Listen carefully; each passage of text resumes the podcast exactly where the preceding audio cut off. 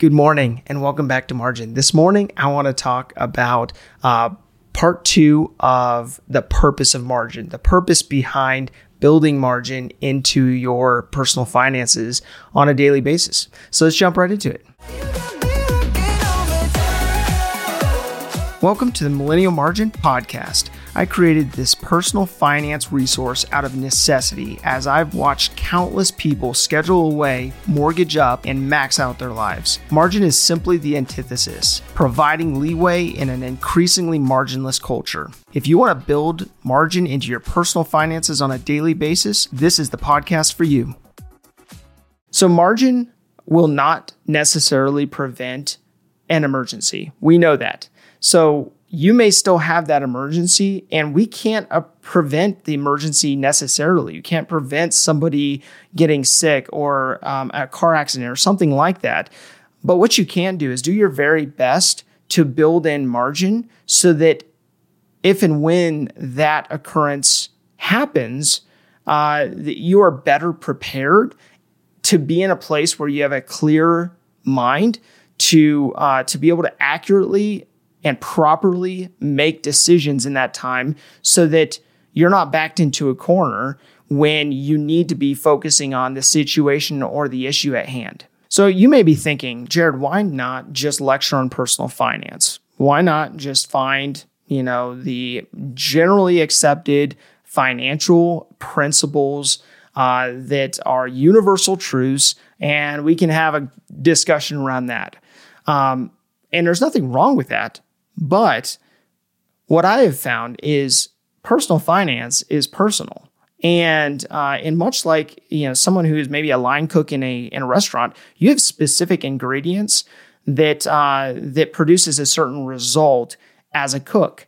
But when you're a baker and and you work in a bakery, let's say, uh, you're going to be putting together certain ingredients, but they're much more fluid based on what your outcome and what the outcome you're actually looking for is going to be. And so I look at it from the standpoint of like, okay, well, you know, ultimately when dealing with someone's personal finances, you have to you have to put on the baker's hat. You have to look at it from a standpoint of, okay, it's going to take certain aspects, certain components, certain ingredients in order to help them build out their ultimate vision and back that out into not only goals, but actionable steps. So oftentimes I run into people who have an emotional tie with money. And the funny thing is, money is just a tool. It just is a tool to provide options. It is neither moral or immoral, it's amoral. You can make money associated to moral or immoral things uh, and carry it out that way. But money, and more specifically the US dollar, is just a fiat currency. It's a agreed upon valuation for the exchange of good or, goods or services. And and oftentimes people look at it from the standpoint of like, oh, but money is bad, and and pursuing um, acquiring money or building wealth is is a negative um, motivation. It's not a good motivation to have.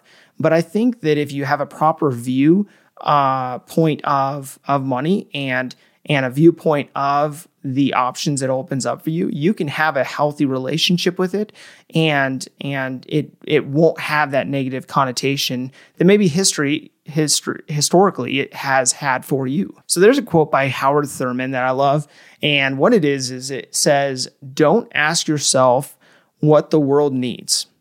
Ask yourself what makes you come alive and then go do it because what the world needs is people who have come alive. So I, my question really is what makes you come alive? Look at it from a standpoint of your vision, what the ultimate vision is for your life. Don't chase the money. Look at it from the vision and allow your mind to process through how do I get there? You know, what does that look like? Because oftentimes you actually need less money uh, than you think you do in order to hit that vision that you ultimately have for your life. So I believe that you win at what you focus on. And when you focus on that vision that you set forth and you back that out into uh, a daily routine, a daily rhythm, uh, that then feeds up into your goals and your benchmarks and so on and so forth to get there, that you're you're setting up yourself for success, for that positive compound effect to set in in order for you to ultimately hit that vision over a over a period of time. So there's something in uh, corporate America that's often used uh, for looking at the performance of company. And I'm going to apply it today because it can be applied to your personal finances. When you're looking out at that big vision that you ought to accomplish, uh, look at it from a standpoint of okay, what have I done in the past that has led me up to this point in life today?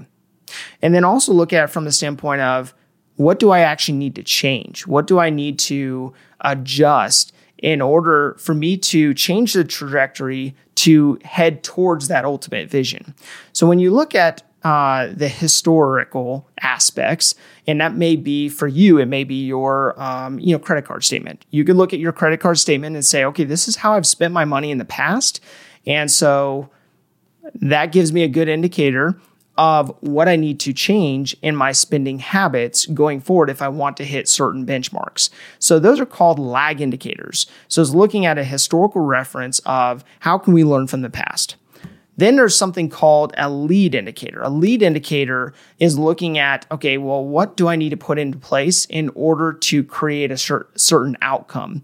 And that, that can be applied to a spending plan, for example, where you're building out that plan uh, in order to hit certain goals along the way. So, creating margin is not a diet, it's a lifestyle plan. And you need to look at it from a holistic point of view, not a temporal point of view, but a long term standpoint.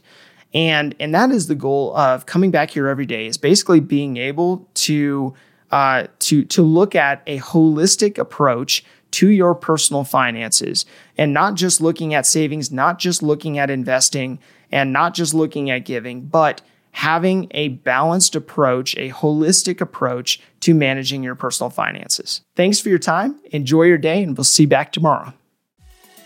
If this information is helpful to you, please do follow, visit millennialmargin.com, or connect with me on Margin's social platforms.